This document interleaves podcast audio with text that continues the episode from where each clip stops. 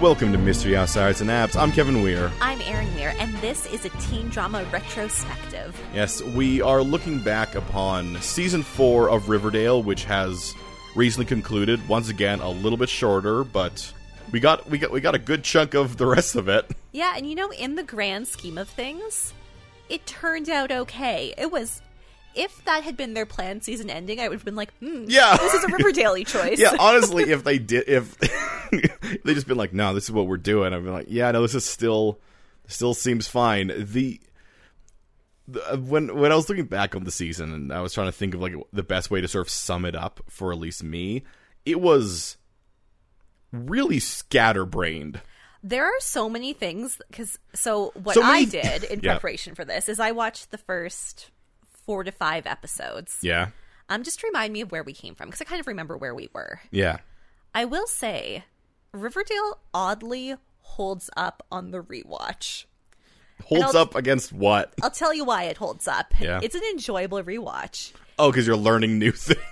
Yeah, you're learning new things. You're like, oh, I forgot that happened. And you get to focus on some of the little good things. Now, that's the same thing that I have, which is, oh, I forgot that happened, because, once again, there's just so so much that happens, and I I hear you out there. We talk about the O C. The O C has a lot of things that happen, but the O C is very much constrained to episode. Like, this episode's about this, and there's not there's never too much happening at one time, I feel like. And they yes, you're right. There's like a driving storyline that kind of brings in all of the characters, or if like Ryan has a storyline where storyline mm-hmm. things are happening, then Summer and Seth's stuff will be like small banter and conflicts, and, and it all feels interconnected, and like even when they're not all dealing with like their stuff, like even though even when they're not dealing with the same things, all their stuff feels similar. It all feels like in the same world.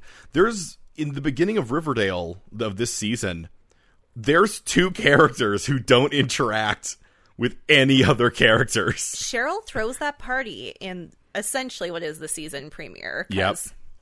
Let's be real. She throws yep. that party, and then she never returns to school until she has a Viking funeral for her brother's corpse. And then she goes back, and then it gets really uppity that, that they hired someone else to be in charge of the Vixens because she wasn't there for half the year. And she tells the Vixens, I've never betrayed I've you. Nev- I've never left you.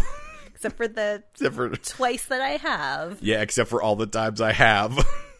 Now, I have more fuel to the fire of why Mister Honey sucks. Okay, I mean, well, well let's let's be clear about Mister Honey. He definitely sucks. He definitely sucks. They're man, just, you, the character is complex, but not in the way I think they intended him to be. Do you remember early in the season where Mister Honey, teacher for the principal for the students, the yeah. man who wants to have the most successful students ever and has helped them more than any principal ever has, yeah. tells Veronica that because her life is dramatic, she should drop out of school until her parents go to jail? Yeah, I remember that. I remember her saying that maybe you should take a maybe a sabbatical. Maybe you should take a sabbatical. Like, the man for the people, man who's trying to make his students the most successful ever. Veronica, you should drop out of school because your life is vaguely challenging. Like, I, I think the way you could take that is that maybe he was subtly, he was also subtly saying, like, you can catch up. But considering how other people, he's like, you cannot catch up. I really did feel he's like, no, no, just, just don't go to school. You'll graduate next year.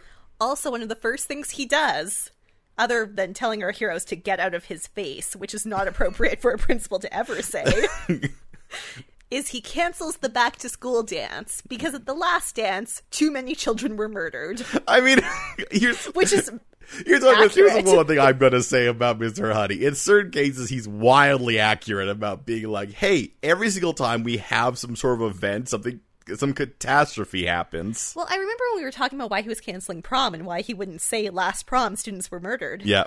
I guess it's because he already tried to use that argument on the back to school dance already, and it didn't hold water. He already used the argument. No, and now, to be fair, Cheryl did put a beehive in his office. So, I mean, he has reason to have a chip on his shoulder. Yeah. But not against everyone.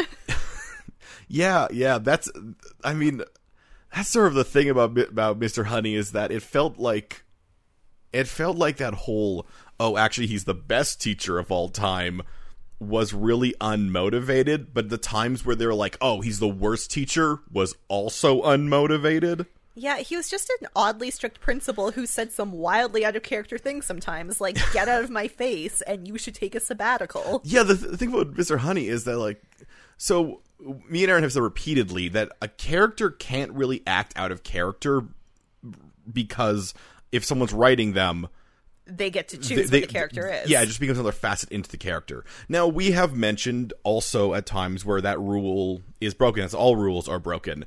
Mister Honey somehow is consistently out of character. Because Mister Honey doesn't have a character. It, he doesn't. He at any point in time, Mister Honey is just like a... a stand-in for whatever he needs to be in that moment. Now, I have decided that poor Mister Honey is a poor boy who grew up in that footloose town, and he dreamed to dance, but they were not allowed to dance. And then finally they got to have a dance, and it wasn't that fun because he didn't know how. How did everyone else know how to do these complicated dance moves? And then a lot of people were murdered. And since then, he's had a vendetta against dances. I will also say all the things, like when, when Miss Bell comes in and goes, "These like here's all the things that he's good at." I'm like, I was thinking back on that. I'm like, you know what? He probably did achieve all those things because it's really easy to raise the average G P A of your school if you kick out all those stupid kids. Accurate. Underperforming kids. I was using Lower Mister performing kids. Do you remember when Riverdale High was supposed to be the good school? And then suddenly when they introduced Stonewall Prep, we got to see one of their English classes, and it was not a good school. It's... And we still don't fully know where, where Stonewall Prep is. I think in a city called Stonewall. It was very prestigious. In the first time we saw it, we learned that there were tons of teachers. We saw tons of students. All of these people disappeared. I, I, I think, did I say this on the on episode last time where, like, I think they're just running out of money. So, oh. they, have, so they have to, like... They they really have to pull back on their extras. Consistency, yeah. Which also might be why they killed Jonathan off screen. Because they realize they don't need Jonathan. So remember how we lamented that we didn't know any of the characters' names? Yeah.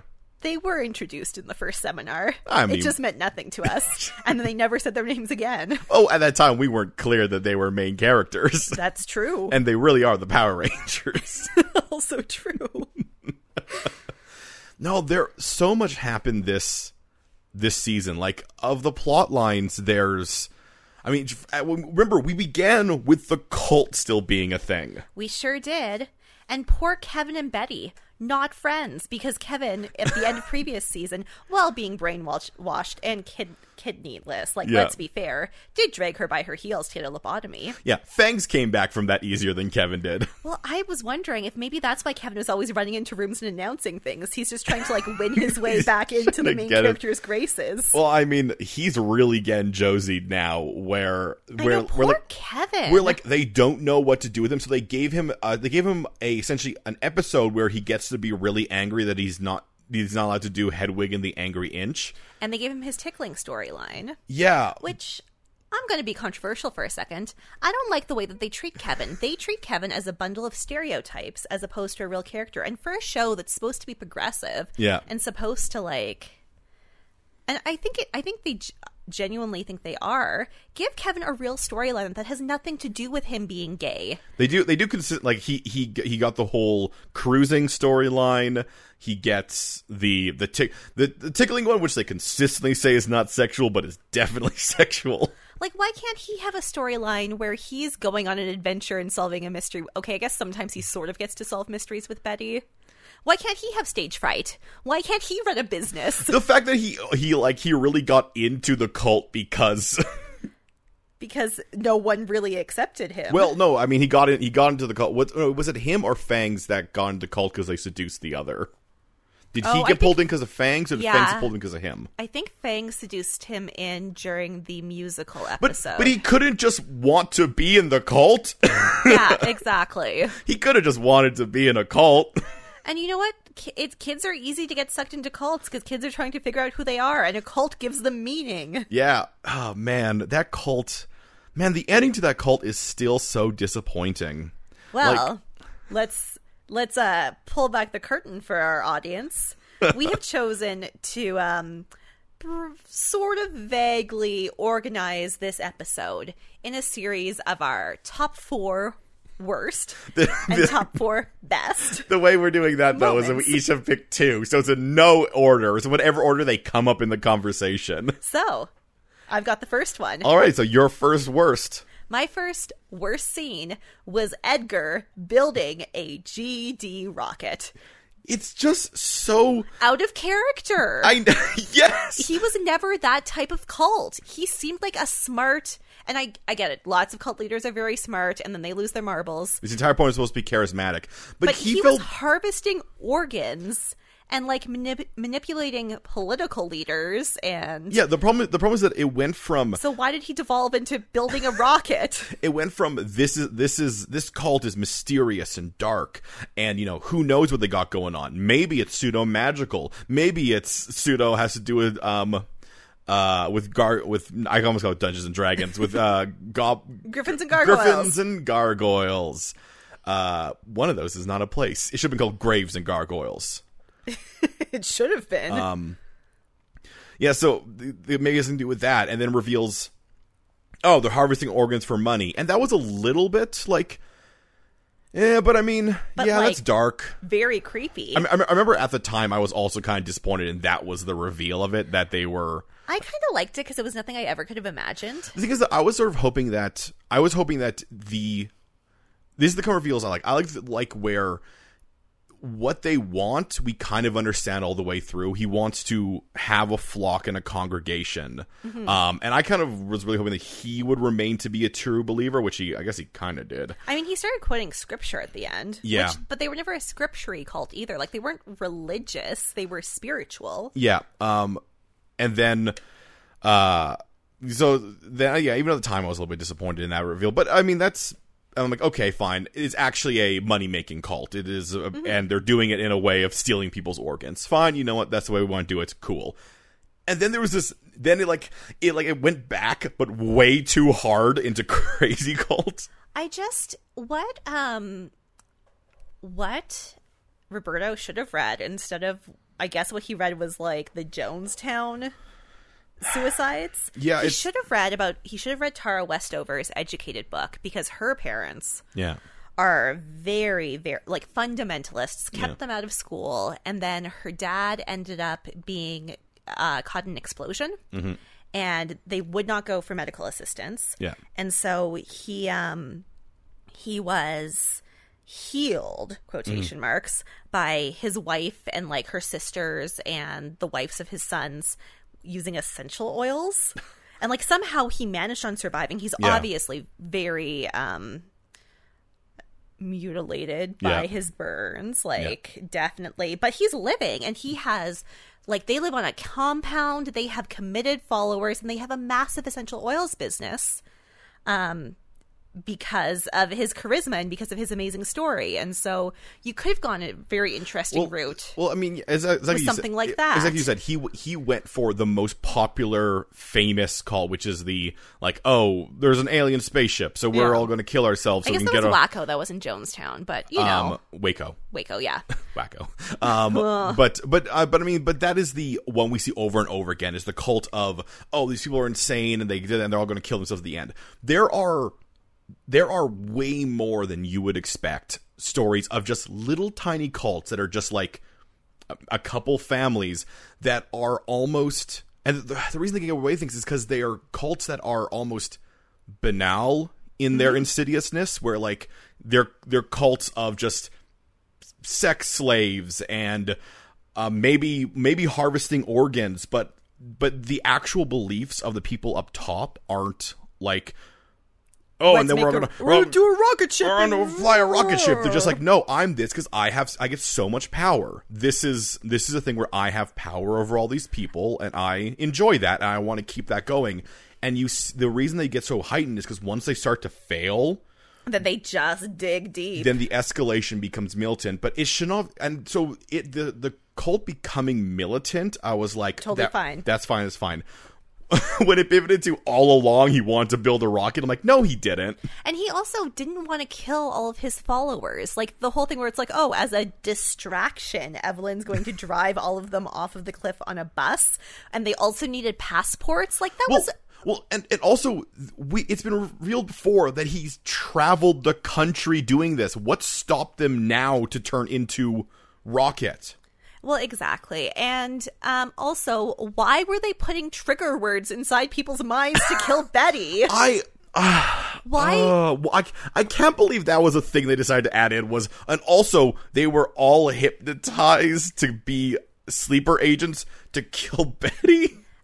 I don't understand why every villain, every villain on this show becomes obsessed with Betty Cooper.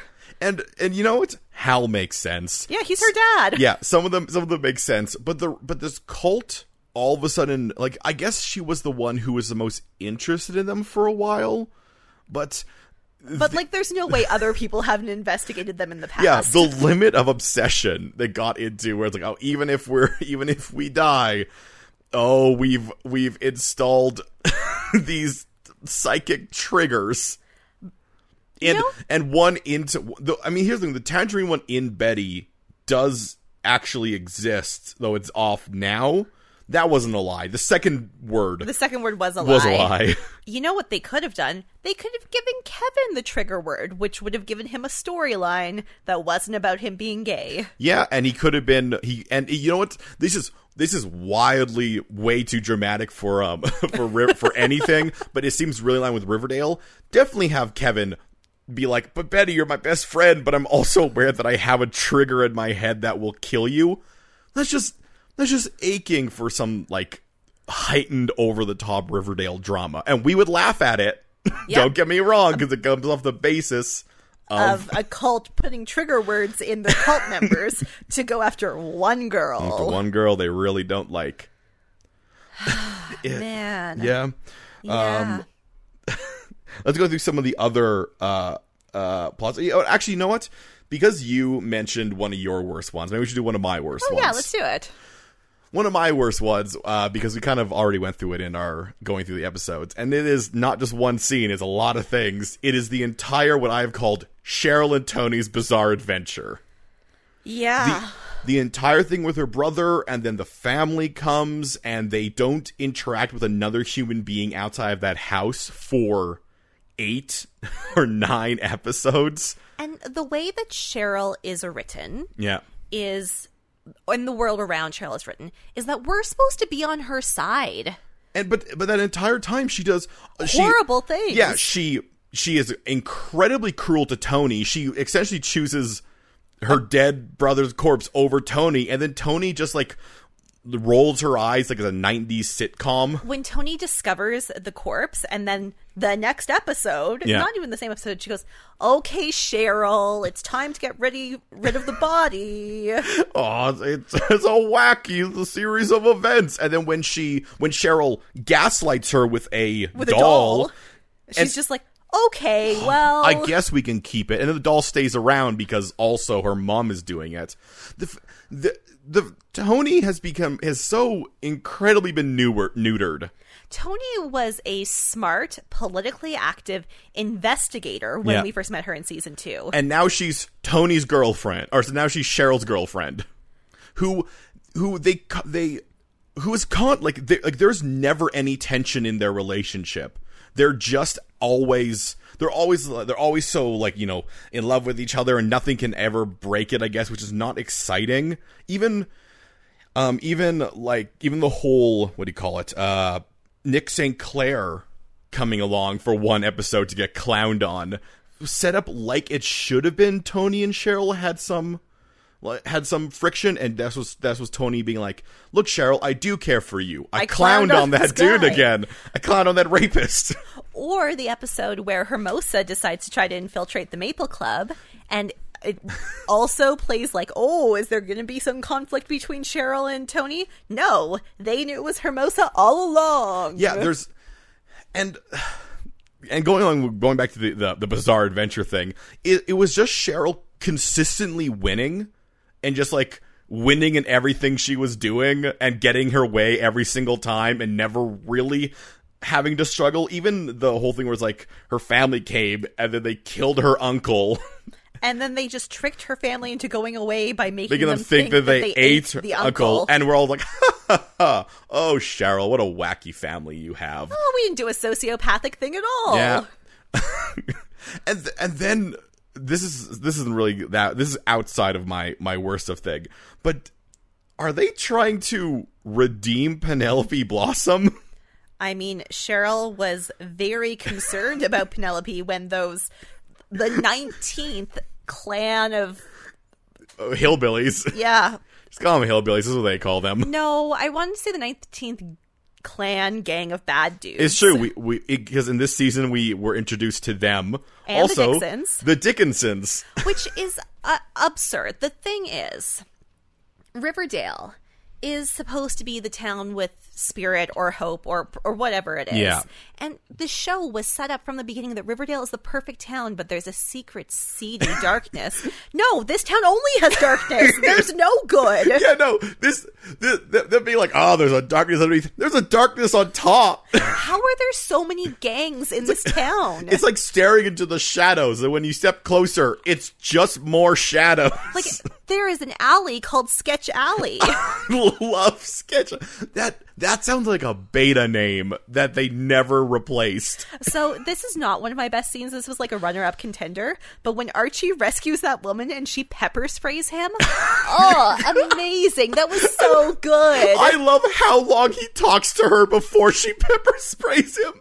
They get, they get a full conversation where it's, I mean, he's still wearing a mask and it's scary, but he gets so many words out that makes it so clear he's not about to attack this woman.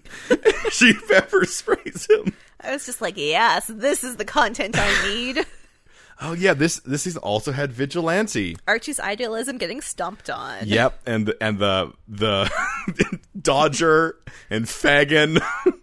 Okay, so this brings me to one of my actual best scenes. All right, I'll do a best scene. One of my actual best scenes is from the Thanksgiving episode when um, the slow cooker or the... the deep fryer. Archie doesn't know how to deep fry a turkey and it explodes and saves them from the Dickinson clan. That was classic and amazing, and like that's the type of teen content I want to see. A teen yeah. trying to do a grown-up thing and goofing at it, but it actually ends up helping him. Yep. That's a thing a kid would do. It's in character. It's realistic, like for a heightened drama. Yeah. That's what I want to see. More of that nonsense. Which are, just brings us to the idea of things that teens do.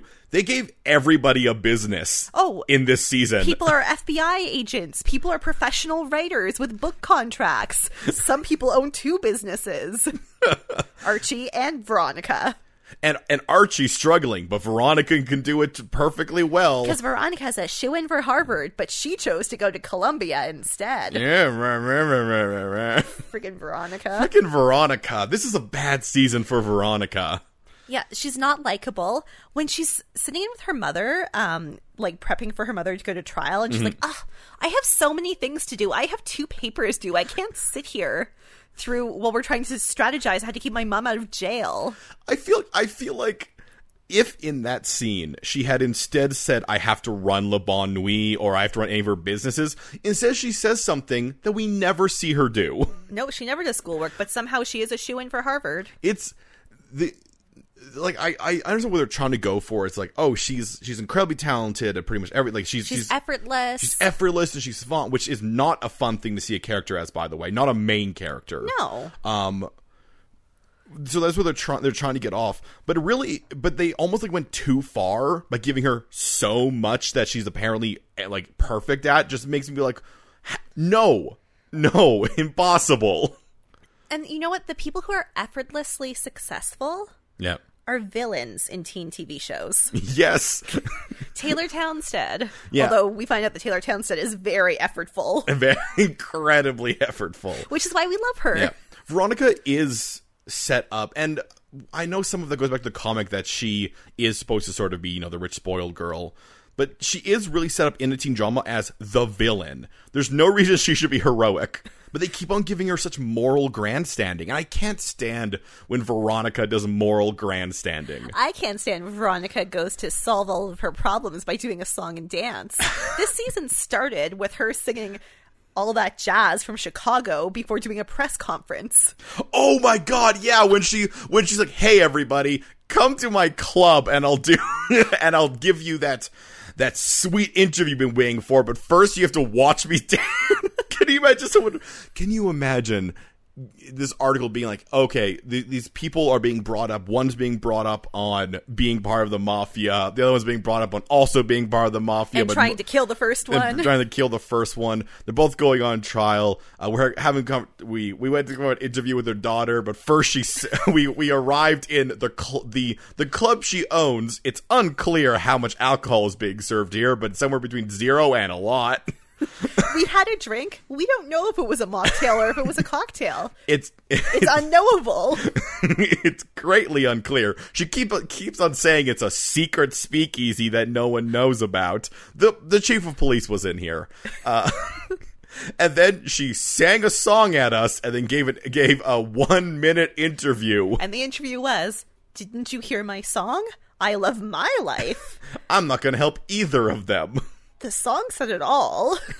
uh, I'm not going to help either of them, but they get really... Oh, I forgot there was the entire thing where she was no longer going to be a Lodge. Well, first she was going to be a Gomez, yep. And then she decided to be a Luna instead. To mess with her dad. Yeah. Yeah. Because her dad was a Luna. Yeah. Also, we're just... okay. I mean, we're just supposed to believe that in Riverdale, Hiram, because he owns the prison, can just sneak out... Like, the F B I, the state prosecutor, no one was like, hey, he owns this prison. He should go to a different prison. And and, and once again, I feel, I feel like I have to do this way too much. We understand that it is a drama. Because this is the thing is, this is what I get from a lot of people, them being like, oh, it's just a stupid show. I'm like, yes. And we understand that someone sneaking out of prison is like, oh, that's that's to show he's so corrupt. Like, but it makes no sense. And you know what? I would, how that is happening. I would be fine. Put him in a different prison and have him still sneak out. That makes him way scarier. Yeah, or or just have it be like they no one knows he owns that prison. Yeah, like there's a... But, or, but you, you, you, you, you set up for an entire season that every human being in the damn world knows, knows he owns that he prison. He owns that prison. He used to make drugs in that prison, and then he moved them because they were giving girls seizures, and the only way he could move them was by doing a quarantine. And can we just say, now that we've lived in a quarantine...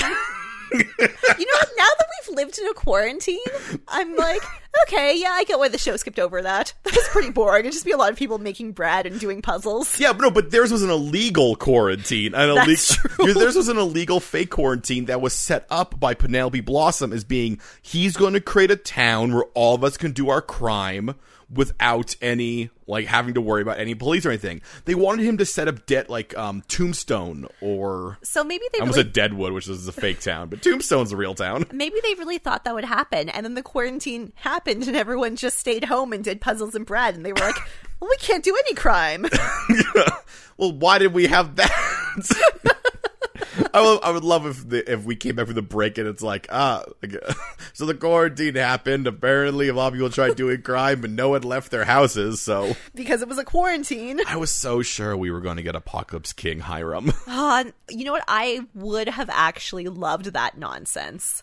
Well, like, there, there's two different kinds of things that make us that make us shout. There's the ones that are legitimately like, come on, and the ones that are...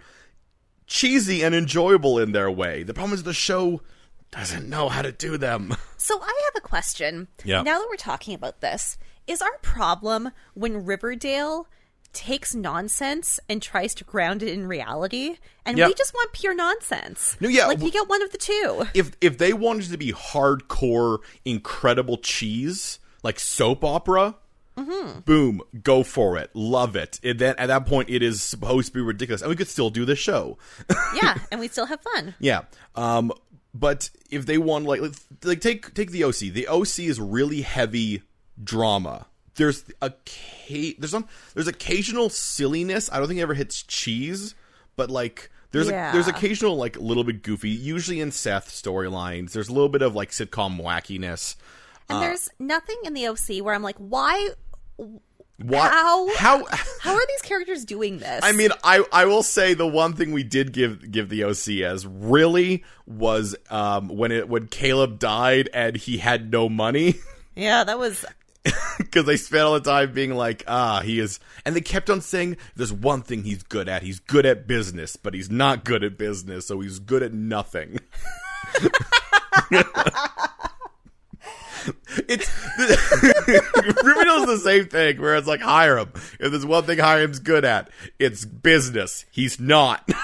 I'll tell you why these shows do this. It's because these are writers, and writers never have any money, so they don't know what being good at business is. They're and, just imagining. And yeah, you you know what? For a lot of, a lot of very wealthy people, it's about it's about getting in massive amounts of debt and just never paying it off. But I mean, the other thing the O C did well is they made their characters' accomplishments like great for them, yeah, but reasonable. Yeah, like Summer getting into Brown.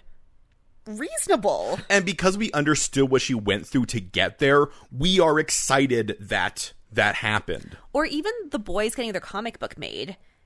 They did that in such a way, and the storyline took so long that it was yeah. kind of like, yeah, you know what? Why wouldn't you guys have a successful comic book? Yeah, in this one, every... Pro- Everything is just like, papa, handed to you. Yeah, like... It- Even the, even the things that that they like, they, they do so much telling versus showing. They tell us these people deserve. They they tell us that um that uh, Veronica's a shoo-in for Harvard. Well, do you know who should never seen Veronica do schoolwork? Do you know who should have been a shoo-in for Harvard? Betty. Yeah, that, that is literally her character. Is that she is the she is the smart girl. She works hard. She has extracurriculars. Like if we want to go back to the source material, which I never want to go back to the source material. But if we go back to the source material, who's the shoo-in for Harvard? Betty. Betty. Veronica is supposed to be she is she could buy her way into Harvard, but and I don't want to say that Betty, that Veronica should be dumb because that's also not great. But why are they both geniuses? Yeah, and and Be- the only reason Betty can is because you know her mother did legitimately give away all of her college funds, and she also was in a cult for a long time. Do you remember when Archie had a secret college fund? Molly Ringwald Andrews tells him about it, and she's like, I didn't want to tell you about it because I thought you would spend it making your um, rec center. Right. Oh, well, I mean, this, for the reason he's going to the Naval Academy is not because he can't afford any college. It's because... He wasn't going to go to college because he had no money, and then his mom was like, you have a college fund. You know I'm a lawyer, and your dad ran a mostly successful construction business yeah. that you have run into the ground. Yeah, but Art Archie would never ask anyone for anything. No, I assume he gets a scholarship to the Naval Academy? I No, he's the one there boxing. Oh, that's right. Yeah, boxing. Yeah. Uh, be, yeah, so, you know, everyone's going off doing those things. I think maybe I should do my next, my best one, because you did yeah. yours a while ago. Um, my my best one tends to be uh, some things that are a little bit smaller moments, but I want to say one of my best ones that I legitimately enjoyed was... Pretty much Jughead's, like, deciphering of the, like, the Baxter Brothers conspiracy before mm-hmm. the resolution, but, like, every, every, all of the, like, him and Betty, like, figuring out these, um, these things. It was cool seeing this conspiracy come out and figure out, like, oh, what's going, what, what is it going to be? It's a little bit soured by the end, but... And um, watching the earlier episodes, it was really sweet to see Jughead just fanboying all over Chipping and the yep. Baxter Brothers and just being so, you know, it, I am sad that Stonewall is what it is because he was so, so excited. And it and it's also weird to me that he that he left that school and none – like apparently he was doing really, really good at that school. Why? And then nothing transferred – He he did three because when they went to spring break, he did three quarters of his senior year at that school, and none of it counts. You know, I'm not convinced that he ever actually officially transferred away from Riverdale High because you know who handled his transfer? Betty. Yeah, she said, "Run, run to Stonewall right now. I'll take care of everything here." So I think the problem is not that his credits at Stonewall didn't transfer; it's that he was still registered in classes at Riverdale High, oh. and he got zeros on everything because Betty forgot. Just like because how she, a just child cannot do that. His dad this, has to do it. This season is wild with people doing things that they should not do. Like when Archie just brought Monroe to school and put him on the football team. No consultation. consultation with anything. Never mind the fact that Monroe is a full adult. But that football coach, the one grown, because, you know, they did have a football coach for one episode. They did, yeah. That grown man was just excited to see another grown man. What? It, it, it makes me guess the football coach being like, oh, you're a full-grown adult. You could be on my football team. Then we'll get to, get to uh, finals, which they did get this. They did get to finals. Yeah. When Monroe just vanished, by the way. I know. I was trying to remember because... So, first of all, he and Reggie had their brief rivalry, which set up the Monroe-Reggie paradox, where the two could never be together in the same episode. Yeah. And then he got his scholarship and broke his knee. But, the, but, but didn't he, he ended up getting, no, he hurt his knee, but he's still going to Notre Dame. Yeah. Yeah. Yeah, because I said that if they took that away from him, I would burn this. Did he just leave down. Immediately? Well, he was a grown man. He was a grown man. He literally went to high school so that scouts could be like, that's a grown man. Now, we did see um, Monroe's grandma yes. in an episode after that because she watches the community center while she's at school. Although I think now ex-Sheriff Keller does it. That would make sense. Man, he needs a job. So um, I think he's paid.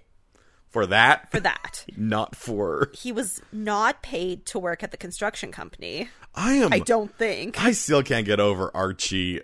Telling, not selling telling that guy's like, no, I have to do it for my dad. Your dad would tell you, your dad being a ghost would be like, Ar- Arch, no, you can't. Archie, you're a child. I don't want you to run my construction company. Well, I want you to be a child. Well, we, so we read the pilot for the first, which sort of refreshed some things about it. Mm. But he says to his son, I want you to go to college to get a business degree, then you can come back and run the business. He would absolutely not allow Archie to run his business. No, this th- there's Arch, Archie, at least Archie is going to uh, college, but for Archie to, and this show to imply the opposite of what um, his father had been telling him for years, like, no, he wants me to stay here and...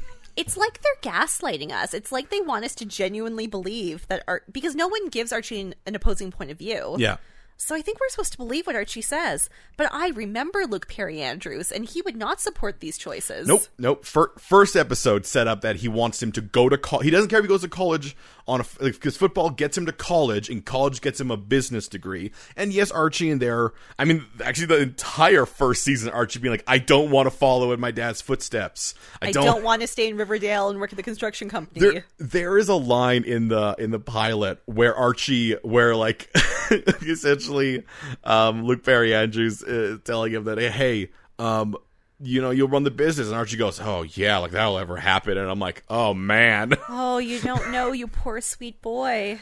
And, you know, some of it was sort of uh, voiced on him. But the fact that, like, we're supposed to be, it's while the show wants us consistently to be like, yeah, these eighteen-year-olds are so good at running these businesses. You know what? I ran a very... It was barely a business, but when I was a teenager, my friend and I started a theater troupe. Mm-hmm. I wouldn't call us a company because we were kids and we didn't know how to run a company. We started like yeah. a theater troupe. We put on a couple of plays. It was extremely hard, and it took like a lot away from. Well, mostly because it's not it's not like their age or anything like that. It's specifically that it treats it like running these businesses is just a fun side thing they can do. Archie runs a community center and a construction site. Uh, Veronica runs Le Bon Nuit, and apparently Pop Tate's is a separate thing from Le Bon Nuit, and also she has that weird maple brothel. Now, luckily, I think Pop Tate's runs Actually, Pop Tate's. She just owns it. I agree. But... And... And you know what? If they can also like show that she was literally hiring other people to do all the work, then that would show us that she's a good business person. But instead, it really, really is that that Veronica does. Ev- she even performs at Le Bon Nuit. Well, and how often is she wearing a waitressing outfit from Pop Tate's? Yeah, like, like she's waitressing there all the time. Like. And and if it is revealed that actually she does very little at all those places, and she is just. Vapid enough to not realize all the work other people are doing, that is fine. But instead, it's it's straight on shown to us that she is she is she is so good at business she doesn't have to do any work. And you know what? Which undermines all the people who work really, really hard on their businesses. Yeah. And I would be fine if it was all delegation and her just being like really good with money, really good at finding the right people, mm-hmm. and really good at like building the business. Because that's all kind of stuff that you could do somewhat instinctively, I guess. I, I don't know. I, I would believe that more than she's – I don't know what she's doing. All right. Do you want to go into your second worst? My second worst scene is related to Veronica. Veronica full-on sets a serial killer on fire and then leaves. And then she moral grandsets everybody. Throughout the entire, I think, I think, it, I think it just shows shows um, like how deep in like in Riverdale how much they don't think about things that that, that like that, that is that is just a thing that she like that doesn't have any consequences, but everything else does. I mean, that man would have burned to death in Le Bon Nuit, and we have the thing where they find the shady man's body. Like, yeah. No one is ever going to find a serial killer that she burned in her bar. And I said we're supposed, it's supposed to be like, oh, but it was a serial killer. Who cares? I'm like, the, the shady guy was still was this, also The shady funny. guy was shady. It just proves that Betty has consequences. Veronica doesn't. And Betty's consequences are going to be over the top and long arching and wreck her life. Even, even when Veronica and Archie talk about the fact that um, she lit a man on fire, he's just like, wow, that's crazy. I'm sorry I couldn't be there for you. Which could have fed into his... I can't remember what his story in the episode was, but remember I said something along the lines like he had his own story that... He and Monroe were all dressed up and dealing with Dodger. Right, right. How her being... Like, that could have fed into his story of like, oh, this town is dangerous. Mm-hmm. But no. But no, instead, instead, it's very much like the whole Cheryl thing where Veronica just does a thing... Succeeds at it, doesn't struggle at all. Because Veronica is fun and strong so, and has a will, and poor Betty second guesses things. Yeah, yeah. Bet- Veronica lights people on fire and then doesn't think about it again. Betty thinks she might have killed her, killed her, um, her boyfriend, and everyone is like, "Oh, Betty, why are you?" Just- You just keep keep on thinking about it. Or they're like, well, Betty, we don't trust you. Of course you would have killed your boyfriend. Veronica we leg- knew you were going to do this eventually. Veronica legitimately set a man on fire, and, Ver- and Betty should feel bad about that. Now, related to that episode, that's also the episode where we find out that Charles has bugged Betty's phone and is listening to all of her phone calls. And that's something that oh, yeah. never came Dude, up again. I, I have to imagine, I have to imagine these final three episodes of this season were going to be Charles and Chick. The thing is, Charles was creepy then, and then he was creepy in that one scene where he met up with Chick. But then he's perfectly normal. Subsequently been normal and helpful. Yeah, he's been so normal, but because we know those things, it's actively ruined those scenes. Because like, we just look at them going, well, what what is he doing? Yeah, like like maybe those last three episodes were going to be, but even that was too long. Chick was like ep, was like episode eight or something. Like I can't remember, I, I I wrote down where oh yeah no six was when it was Ch- Chick and Charles was revealed to us. Six. Four four, four was, was Halloween. When, yeah, four was him tapping her. So episode six was the last hint we got that Charles is creepy with Chick, and then it's been thirteen episodes of nothing. Even if it did come in in the final episode of being like, oh, now here's the reveal of all that, that's too far apart. And yes, Charles is an overly cautious F B I agent. Sometimes he does not pursue leads when he should, and he's very bad at investigating. But the problem is, or, or, or is he corrupt? Is he, who knows? It's, you're not giving us enough, show. And it just ruins every scene with him. It, it you think about a show like Chuck, yeah, where again there's F B I agents and there's intrigue, and when someone is bad and they're doing suspicious stuff, you see little kernels of that in every single episode, so it builds, and so yeah. we're invested. This one, they just showed us, oh, he could be up to something, and then him doing stuff that we can't tell if it's because the show is so bad at showing us people, like, it doesn't seem to understand how humans do their jobs. And it's, so sometimes it'll show us someone being very, very bad at their job, but they're actually not bad at their job. That's just just how the, how the show thing. I it feels like like they just need to do some more research into things. I I'm a writer. I research so much, and there's some things I purposely ignore for plot reasons, and that's fine, but this is always yeah and to the point where it's a detriment because you can't tell if the if it's being ignored for a plot reason. Like I, I always say with this isn't this isn't Jobs, but I always say the one thing I will I will always let T V shows get away with is silencers actually silencing a gun. Yeah. Because I know that's not how it works, but man, does it make movies more interesting. Well, like when they did The Devil's Breath and yep. you did research and you're like, oh no, it's a real thing and there's a real urban myth about it. Yeah. I was totally fine with them using the urban myth. Yeah. Yeah. Yeah. I still, I still definitely imagine Donna would have knocked herself as, out as well. Which would have been just very putting funny. Up to her face and blowing. Ah, I think Jonathan's dead. So, Kevin, what's your other worst moment scene? We mentioned it a little bit, and it weirdly enough does also carry along with the Cheryl thing. I guess I just also did not like Cheryl this season. Accurate. Um, and that was Hermosa's cover undercoverness in that. Cool. There's so much there, and that's bad because it, there's so many layers to it. It's, number one, it's clearly her. It's yeah. so obviously her. Although I started to second-guess myself and be like, do I remember what Hermosa looks I like? I was trying to figure out, like, am I just being racist? Do I think all Latin women look the same? Yeah. But, but it's just, it's because she's introduced undercover. So when she's undercover again, we can, it's, it's like when you watch... Um, I, any show with spies in it and they go undercover, you can recognize them because you're used to seeing them. This show, Hermosa is also a person with two jobs. She is actually a private investigator and she runs all the Miami clubs. Yeah. Yeah. Um, but I mean, she's also a full grown adult. Oh, I forgot that this season is when the rum thing started. Yeah, that's the rum Friggin' thing. Rum. Anyway. Um, so she, so it's clearly her. But but the, the show portrays in the way that we as an audience should be shocked when it's Hermosa, I feel like. It takes way, way too long. For it to reveal it's Hermosa. Yeah. When I feel like we should... I think I said this in the episode we recorded. It should have started with her going undercover, and we should have thought she was tricking... We should have seen from her perspective. She should have been the point of view. Instead... Cheryl was the point no, of view. No, Tony was. We're the point of view. Oh, I guess we're the I don't point think of view. Any character is the point of view in that. Um, and then then the whole, like... weird Cheryl and Tony seducing Hermosa, who is a full-grown adult, and by this and by this show's um uh I guess standards, standards of adult. A MILF.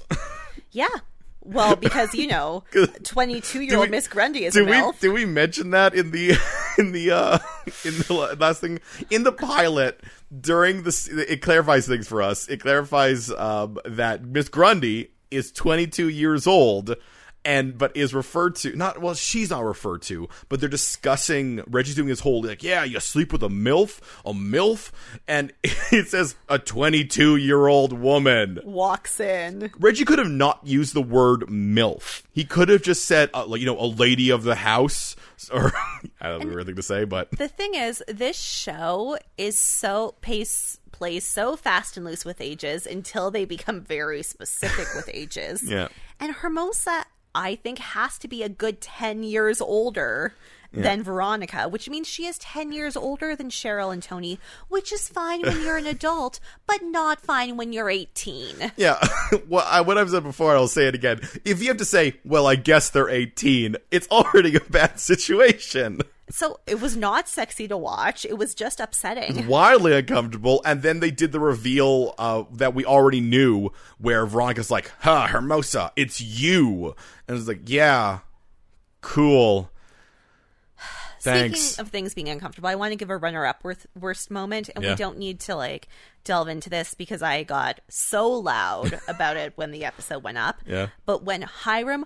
forces himself upon Hermione when they both get out of jail, and then they're just together. So uncomfortable. It was so do you, uncomfortable. Do you want to tell them what I told you before we started recording and what I did? So we both made more than... No, I that was one of mine. I wrote down, remember, I wrote... Oh, that Erin's going to do this. I, we we had said that we had written down our best and worst, and I told you I wrote down one of Erin's worst, because I knew I wasn't going to take it, because... one of yours, um, which was Hiram sedu- seducing uh, Hermione. He's not seducing. When people say no over and over, you have to back off. I'm not on board with this. Like, well, the, the, the thing I find is that that scene, that scene was a Spanish soap opera. Yeah. But because nothing around it was, and it wasn't shot as that, it's, it just came off as super rapey. Oh, can we talk about how this season we're supposed to, I guess, be back on Hiram's side because he's sick? I mean, I'll say that they... It, do you know what's weird to me? When we do have to get to our best, but so they did the whole thing where Hiram was weak and then he killed the um uh the moonshiners. Yeah. Uh they that scene is shot like it's supposed to be like, oh my god, he is bad. I'm like, we know you you re- you quote unquote redeemed him for two episodes by making him sick. We've had four seasons, well, three seasons because he wasn't in season one. Yeah. But we've had four seasons seasons of Hiram being bad. We've, we know he's bad. We've had no implication he wouldn't shoot that guy. He just got beaten up. Like, the reason he didn't do the shoot was because his hand shook. Like, it, it, it, you didn't redeem him enough that this fall should be an unredemption. It's just... It just continues on the line of Hiram. It's h- hilarious what's getting into Veronica. Veronica, and that could be a thing. Veronica wants her dad to be good so bad that every little good thing he does tricks her immediately. And that should be a thing. They never delve into character storylines enough, and the storylines they delve into are weird ones. And it makes you feel like they have too many characters and they can't go deep on anyone. They had more characters in the pilot script we read. Yeah, they there don't were, have any more characters than like any other T V there show. There were two coaches. Kevin's dad was uh, was homophobic and drunk, and his mom was still around. There was also a detective. Detective Sam Hill, who in that entire pilot just walked around and stared at things. Molly Ringwald Andrews was still in the picture. Sure. Yeah. It's not clear if that was the actress. It could have been blank, blank. Andrews. It's true. All right. So let's get to best scenes, and I'll yep. start, or best moments, best things, and I'll start first because this kind of connects to what we were talking about. My last best moment mm-hmm. is a redemption arc. And that redemption, I mean, this character was redeemed prior to this season, but one of my best moments is how F P Jones is consistently so thrilled and supportive of Jughead having all the opportunities that he didn't get to have. Yeah, F P didn't really have any storylines. This, I mean, he had the big storyline, but nothing other than that. But every single time Jughead would make a success, he would be such. He's really, he's really, really picking up the, the Luke Perry Andrew slack. Like when Jughead doesn't want to go to Stonewall, and he's like, "No, Jughead, you need to have good opportunities in life, boy." Yeah, when he learns he's going to get into Yale. Like, when he graduates high school. Well, and, and like, the, the thing is, and this should not be the thing I have to say, but in Riverdale you do, because he's so amazingly supportive of his son, his entire arc while Jughead is supposedly dead, you feel that that much more. And yes, of course, he's a father and his son, but this is the weird thing about fiction, or about writing. You can't take that for granted. Just be like, well, of course he'll be sad. It's his son. Well, and especially knowing, like, in season one, he taunted Jughead for destroying his place to live. Yeah. And, you know, he... People are always like, oh, why is an alcoholic having a drink? I don't think he was an alcoholic. I think he was just coping any way he could. Yeah, I don't, I don't think it was ever... I never got the sense that he was an alcoholic. He was just drinking too much. Yeah. Which yeah. are different... Which well, are different well, things. And, and, and also, this is sort of one, one of the things... Some the show doesn't really show it as a problem, um, which I'm fine with because sometimes... Sometimes it's not. Sometimes and it, it not. was a problem, and he's come back from it. But knowing where F P and Jughead were in the first season mm-hmm. to where they are now, and you think about in season two where they were at odds because F P wanted to be good and Jughead wanted to be in a gang. Yeah. And this just, like, F P is a character who is consistently... in character. Yeah. Even when he does wildly different things. Well, even even though he has that whole thing where it's like, can is there any rule saying you can't be a sheriff and a serpent? And I will agree with you. No, there isn't one because serpents are not a gang. So it's fine. There there are two serpents. There's the gang serpents and the club serpents. And boy, do they fight with each other. So yes, F P's existence this season uh, was one of my best moments. It's pretty good, yeah. Kevin, what about you? I decided to um, pick, this is this is a uh, smaller moment, but it was one that we were kind of dreading might go badly, but they actually did it well, which was Betty essentially turning down Archie and her reasons for doing so being so, so wildly realistic in a show that maybe prides itself in being unrealistic with all these things. She she said something to him that it, that is that sh- could have been said in the O C. That could have been said by, I don't know, any any anybody with a brain, um, an emotional crazy brain, of her, her just being like, "Hey, we're graduating," which is a plot line that comes up in wild bursts and gets overshadowed by everything else going on. Mm-hmm, mm-hmm. We're scared, so we were gravitating towards things that make us feel safe, and we make each other feel safe because we've known, because all of her, all of her flashbacks could also be taken in a we are such great friends way. Exactly. So having her be like, but this is not who we are. It, it was just, it was so good. Like the lead up to it kind of sucked. We said this before. You know, I was going to say, actually, I, um, was not a proponent of the Birchie storyline. Mm. I thought it was going to be shoehorned in. I thought it was going to be fan service. Like, it really reeked of One Tree Hill vacillating back and forth with who Lucas was supposed to be with based on whether Cam Chad Michael Murray was married to Sophia Bush or not, which really that drove a lot of storylines in One Tree Hill. And I was really worried about that. But I mean, I loved Origin of Love. Mm-hmm. Um, I felt like them kissing in that scene yeah. made sense on the heels of the fights. No. Now, Jughead and Betty's fight was not well written. Yeah. Um, but you're, the stuff where they were pretending to be together, nonsense. Well, you, well the, the, the fact that that was treated like, like, like, so these two faked a relationship to better sell that Jughead was dead. And then all these people were like, oh no, it's, they're just clear. Like, they refuse to believe that they could have been tricked. So they're, so they're like, no, no, they, they had to have been in a relationship. It sort of reminded me, I, I was, I was doing something on the other podcast. I was looking up, um, creatures. There's this creature that I want to say Socrates, which essentially is a goat stag. Right. I can't remember the the actual name he came out for it, but he proposed it as like a goat stag is a thing that you can describe that seems reasonable but does not exist. Hmm. And when he described it, it seemed so reasonable that other people couldn't believe it wasn't a real creature. So now, so then they started doing wood carvings and saying it was a folklore creature. Right. And that's really what this reminded me of. They made a fake relationship that was so rational, I guess, to everyone around them that they could not believe that they were fooled by it. And so instead insisted that it was real. And the thing is, Riverdale, I didn't need the fake relationship. All I need, I needed the fights, mm-hmm. the Origin of Love scene, mm-hmm. um, them being like, oh, shoot, no, it's not. I don't know. What are we doing? And then yeah, and, and, and even, it could have been like three episodes. Well, and even doing the – and even the thing is like doing the fake relationship was good for the Jughead scene. Yeah. Because it gave – it added more drama. I still think the entire Jughead storyline should have been done from the perspective of Jughead is alive. How are we going to keep him a secret from Donna? Yeah, yeah. But I mean, I'm going into that. And, you know, I did get the final um, – the final vindication that finally when they shot a scene through that th- through that doorway in the music room, finally someone was actually watching them. Actually watching them. Yep, yep. Um, I just want to bring this up a little bit about Jughead's death and that whole thing. Um, so I went through and I looked at all of the uh, the flash forward scenes. Right. Um, first of all, uh, everyone is literally covered in blood when which, they do the flash forward. And which is unreasonable because... I wanted to see if they if they toned it back when they did it later.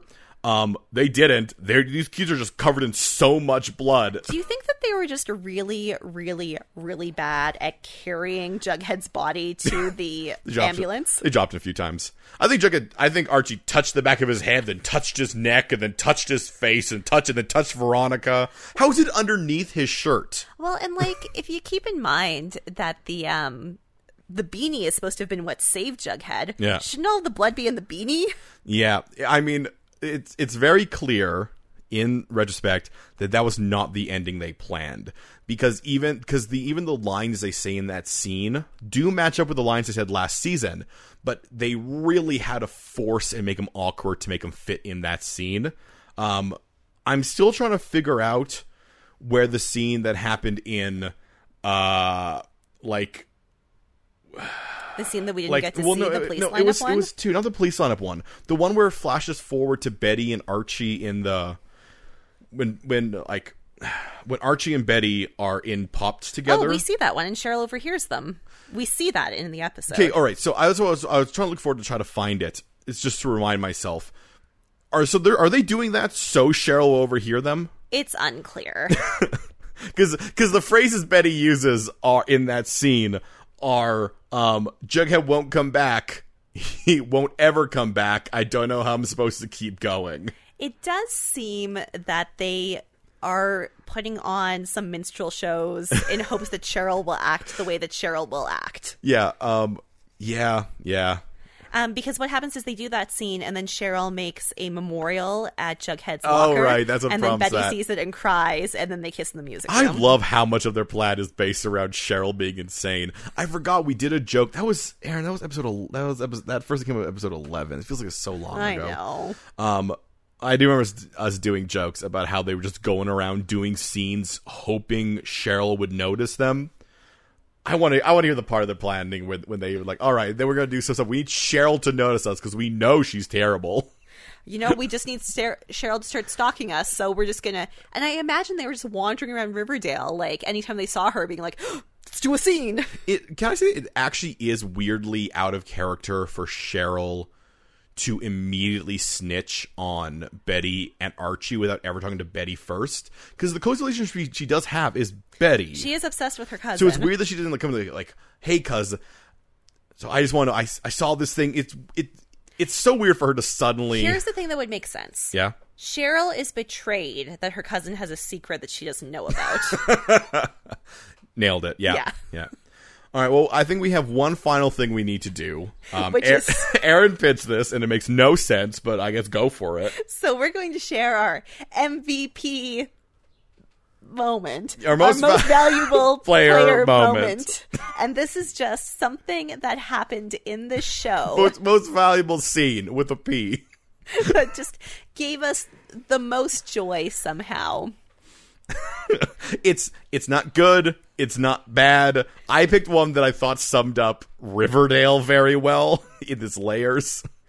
So mine is at Jughead's fake funeral, and it is the whole Stonewall bit. So it is Betty doing her speech, no one picking up on what she's putting down, which I'm sure was very disappointing to her. Oh, the literary students not getting her Sherlock Holmes I, I'm reference. I'm sure it was very upsetting to Betty. Donna screaming at a little girl that her brother is alive, and then shouting at Brett, go Brett, do it now. And he barrels coffin. Sweet Pea is in that episode only so he can, can catch Brett, because he is the only person taller than Brett. And then Brett tries to get out of it by saying, she told me to do it. You all heard her. I, I love the idea. There's an image of them being outside that door, and Donna knocks and goes, by the way, Brett, when I give you the cue, you ru- you rush the casket. We're all agreed, right? That's the plan. You ru- yeah, you rush that casket. You're you're a football quiz player, man. Do it. Go. Yeah. No, that is that is a pretty that's a pretty wild. It's a quintes- quintessential Riverdale scene, a quintessential C W moment, very little logic, so much drama. I would say the um, also the the reveal of the, actually the club, essentially they have to commit the perfect murder, makes sense because none of them are actually studying liter- literature. No, no one's reading books. They're just planning to do a murder. Figuring out how to murder things, which and- is... You know what? Maybe if they read some books, they would be better at murder. Dude, I would have loved if when Art was if if when uh, Jughead was like, actually, your plan is you guys had to commit the perfect murder. He's like, because all these references were made and none of you got them. None of you like like. So if, I know you've not been doing the reading throughout the entire season. Jughead just drops very subtle references to classic like like books, like Moby Dick. I mean, they do Frankenstein. Dis- they do discuss Moby Dick, and the other members are just like, "Do we have to read books by white men?" It's, it's true. And Jughead's like, "Let me discuss some meaning in this text." Man, I kind of want to go back and just watch those scenes with the with the with the idea that they're all just like, "No, we got to murder this guy. How are we going to do it?" Why does he keep talking about things that we don't understand? Because they knew reason they were going to have to murder Moose until Moose left, and then Chipping scared him away. Chipping scared him away. Uh, really, that's, that entire thing should have really ended with, I guess they do, do they say goodbye to Chipping? There should have been some sort of chipping memorial after there it was all done. There should have been a memorial, Jughead. Yeah, because Chipping got his name tarred and feathered. And Chipping tried to stop the vicious circle. Yeah, Chipping's a hero. Give us a memorial, Jughead. Come on. Also, I'm also a little bit uh, upset that Donna is sort of allowed to sort of like get like get off pretty much scot-free. In fact, she... She killed she killed someone. Yeah, the only thing that she doesn't have her book contract, which she got a Baxter's Brother book contract, and she was going to write a Tracy True book, so yeah. She wasn't even doing it right yeah. anyway. But, like, she was the one who killed Jonathan. Yeah.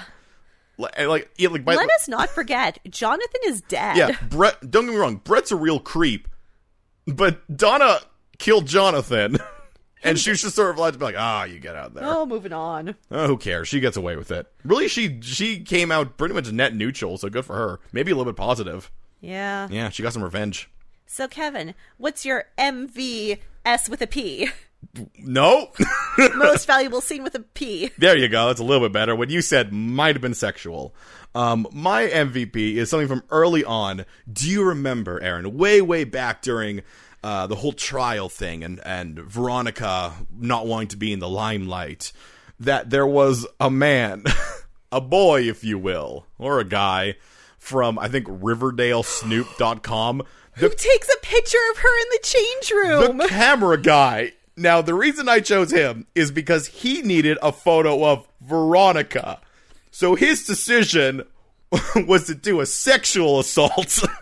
He decided to go into the locker room and take a film photo for a digital website. Also, yes, the other layer, he uses a film camera, even though in this show you see people taking photos with their with their smartphone. And he says it's going to a website. It's going to, like, riversnail dot com. It's going, it's going to a dot com. Oh, my God. It, it just it shows, it's just, I feel like it's so quintessential that... He, none of the things he did in that scene, he had to do. He didn't have to do it in a change room. He didn't have to do it with, with an old anachronistic film camera. He didn't have to do it at all. Are you mean there's no photos of Veronica Lodge? No fo- I mean, just go on her Instagram. Like, clearly they wanted, they wanted a, I guess, I guess this, they wanted a candid photo of her. But, but if you come up and be like, hey, took a photo of a seventeen-year-old in her, in her look, back. She's wearing a bra. Just being like, okay, one, definitely illegal. Uh, two, you handed me a, a photo. And How am I supposed to put this on my website? To, you tell me I have to scan this? That's going to really reduce the quality, That's sir. Ridiculous. Why would you do this? Oh. It's, uh, I... It is very quintessential Riverdale. Yeah. Like how every single character still has a V C R. Why not? Why not? And I'm I'm fine with that. I'm not fine with their weird weird implication that it is that that a film nut would definitely do it on a V C R. Because V H S, the real tip top of film production quality. Yeah, you, you know what um You know what cam- you know what uh, film people really like? They love um, uh, a medium of holding video that fails when a fridge magnet gets too close to it. That's what they love. You know, I'm sure it's just like that's that eventually one day we can have a scene of someone ripping the tape out of a V H S tape. They could have done a reel of film. The fact they go into a building and there's a projector set up and they go like, oh my God, it's a projector. Oh, hey, a V C R. Let's watch this. Let's watch this instead. It'd be like if they walked into a creepy room and there was the projector set up, and then they looked over and it was just a home theater system with Blu-ray, and they're like, there we go. Charles just thinks that they're too dumb to know how to use a projector, so he gives them the V C R. Because Charles is the bad guy, right? Like, Charles has to be the bad guy. I mean, I would have also loved if um if everyone was getting like um like uh read write D V Ds. Or like, and when they when they go to that creepy um that creepy building, they just see one of those like old Costco rolls, just like half with half the stack gone, and it's just written on in Sharpie. And they're like, "Yeah, he was definitely here. He's been using these." Yeah. Oh, that's a real throwback. Yeah. Uh, well, that is that's that's season four. We went through it. We talked about it. That's. It was fun. Was it fun for you guys? Now we have to look forward to uh, to season five. Which will come sometime. Sometime. They mention in it there's going to be a time skip. Oh. They, I, I mean, I mean, there has to be like, yeah. Um, I imagine it might be that there's three episodes and then a time skip. And I'm gonna guess that the time skip's gonna be five years, so they line up with Katie Keene because there's no. That would be foolish to do a time skip and not line it up. Oh God, please do a time a four year time skip so Katie Keene's one year ahead. Well, no, yeah, I imagine was they're, they're gonna skip and they're all gonna come back after college. The thing is that the thing of the things are gonna have to resolve by then. Like, they can't just leave the V C R thing hanging. No, which that means- has to be resolved, which means we need to know what's going on with Charles, which means that all of our characters who are couples are going to have to come to some sort of... Some sort of weird agreement. ...reckoning about what's going to happen while they're away. Yeah. Like, the the question I have is, are they just going to, which I think would be foolish, are they just going to pause everything for four years? Like, all right, we pick back up in four years. Like, is, what's Veronica's relation with her father when she leaves? Doesn't matter. It doesn't really. Is Hiram really sick? I guess we'll find out in five years. He's in the next season. And what is happening with um, F P and Hermione? Because they had still planned to resolve those two characters' arcs what, what in the I, next three episodes. What I imagine. I mean, I don't know. I ho- I hope that the the way the contract was, they still get those three episodes out of them because clearly. That will do because I imagine essentially it'll be that forty years later, just F P isn't there anymore, and Hermione's gone on somewhere yeah. else. Like, like finally actually left Hiram. I mean, I, I would, yeah, I would assume that they're going to give them good endings. Yeah. Well, I, F P, if F P doesn't get a good ending, F P better get a, I guess Hermione could be killed by Hiram, but man, that means Veronica, your dad is bad. But is my dad bad? Was my mom doing something that made him do this? I mean, this? She's also bad. Veronica, you're all bad. Including you. I actually would be fine if you were fine with your dad's crime. Yeah, more I mean, than at you, this point. More than your weird moral grandstanding. I like, oh, I hated my dad. Then he got shot, so I did all his work. Like, and- I, just, I'm, I always flash back to season one of her learning that her father embezzled money from the people of Riverdale, and she gets so upset that she tears off her pearls. And now and now her baseline is, I'm glad you don't murder people. Like, Veronica is always the most upset when the things that her father does directly impact her. Yeah. So she was friends with Ethel, and then Ethel was sad, and that directly impacted her. God, she's so bad. I mean, you're right. They're going to skip over college, and then there's going to be some sort of new mystery in Riverdale. Maybe gonna... the death of Hermione. Yeah. That's going to draw all of them back to do some investigation and get stuck in this cesspool of nonsense. Yeah. I mean, what be, because it's partway through the year, I'm actually fine with... Um, here's the thing. Because it's not a season and it's partway through the year, I'm fine with this V C R thing not getting resolved, getting, like, a cliffhanger. But that would only work if it's really not Charles. Like, it has to it unabashedly prove it is not Charles. And then they come back because another V H S tape arrived. Oh, that's true. That and they're all work. Like, well, now we have to return. But this. Then we have to know without a doubt that it wasn't Charles. And Charles was really only bugging people because he wanted to get to know his family better. He's been so lonely. I'm fine with Charles being a creep, like, yeah. bugging his family because he apparently doesn't know how to deal with people. But, man. All right. Uh, we're going to wrap this up. We, uh, we're yeah. gonna. We could talk about Riverdale forever, but we won't. I talk about it repeatedly forever every time anyone brings it up. Yeah, I think people have learned, like, not like unless they want to talk about Riverdale, they do not bring it up in front of us. Yeah, there's just no good way to talk about it. All right, well, we're going to uh, head off. So if you like this, if you liked our retrospective, if you are excited for uh, season five, if you're excited for the O C, which we'll be going back to. Yeah, give Ooh, us, boy. give us, give us tell of that. Give us a rating, review, subscription on Apple Podcasts or your podcaster of choice. But most importantly, tell us on social media. It's Podcast M O A, Podcast M O A, on Instagram, on Twitter, and at gmail dot com. And we will see you next week for The O C, Ooh, Season four. The final one.